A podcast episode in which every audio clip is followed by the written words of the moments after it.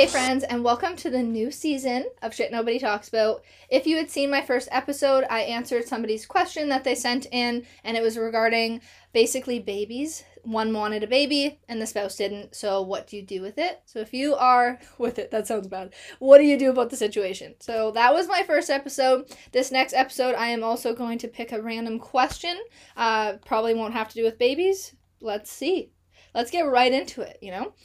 Hey Mack, I wanted to reach out because I could really use your advice on a tricky situation. Lately, I've been dealing with a rough patch in my relationship, and I'm seriously considering hitting the reset button. Oh, that's so sad. So here's the scoop I've been in this relationship for a few years now, but things have taken a nosedive. Communication feels like a never ending struggle, trust has become shaky, and it seems like we're constantly walking on thin ice around each other. I've tried my best to salvage things, but honestly, I feel like it's holding us back from being truly happy and growing individually. Oh.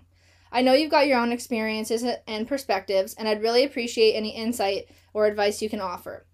Um, and then she just asks, "Have you ever been in this similar situation? How do you handle it? It's starting, yeah, it's starting over a good idea. I just need some clarity."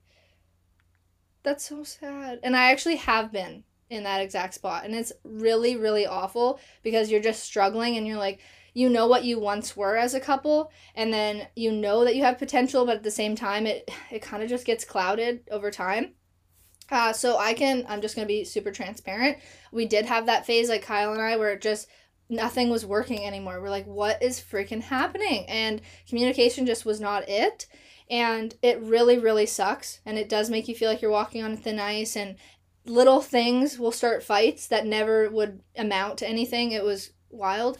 And uh, so we both ended up starting therapy, which really helped. And also kind of like un unveils what's truly going on because sometimes you can't even know for yourself what's actually the underlying issue.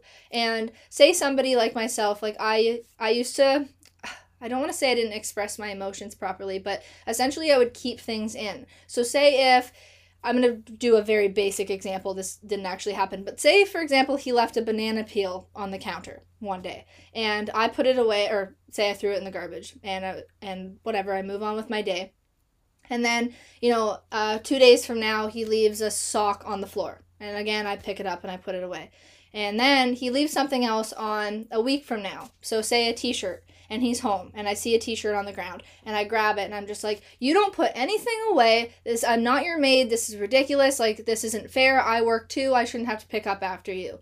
Well, all he sees is me freaking out over picking a shirt up, but he doesn't know that I also picked up the sock and the banana and those bothered me.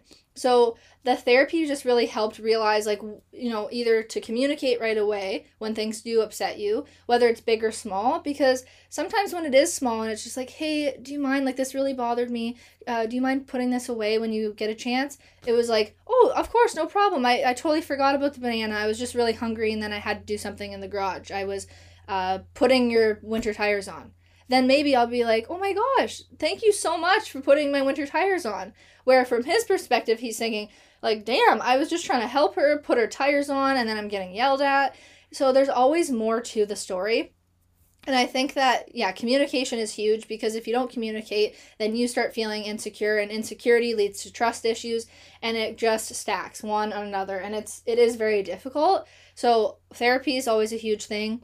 Um, date nights is all like amazing. Do date nights, and it doesn't have to be a really expensive thing at all. Uh, we started going to Kelsey's all the time, and we would sit actually at the bar so that you can like talk to people that are also there. And it just felt like you're on vacation for some reason because you're just surrounded by people that you can speak with, and it just made it more fun. Versus when things are like very tense between you two, you don't necessarily want to sit at a table um, face to face and like that be the date? Because if you're not doing well it's like what are you going to talk about?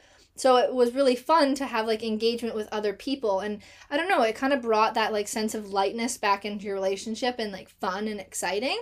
So that's a really good idea. We still do that to this day because it's so fun and and we're in a great place now but that's just another you know little tip.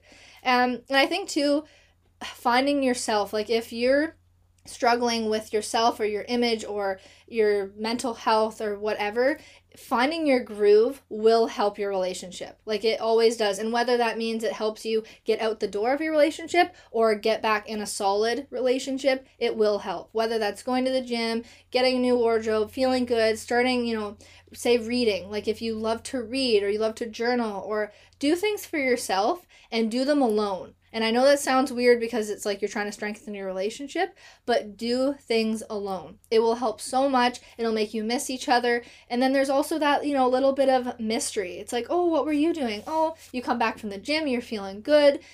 It just automatically feels better. You feel sexier. You might, you know, be more willing to have these hard conversations when your endorphins are pumping. So that's my suggestion communicate, do things on your own, but also date night, prioritize. Um, and honestly, you could just make a pros and cons list. Like if this person is actually, you know, an awful person, then of course you need to leave. But I can just tell that what you're going through, it, the relationship was good and the foundation is like strong at the beginning. So like you can get back to it. It is totally possible. I've done it myself and it's you come back stronger than ever and it's such a good feeling that you push through. So, thank you so much for your question and good luck. Let me know how it goes. And uh yeah, thank you guys whoever else is listening. Thank you so much and I'll see you in my next episode. Bye.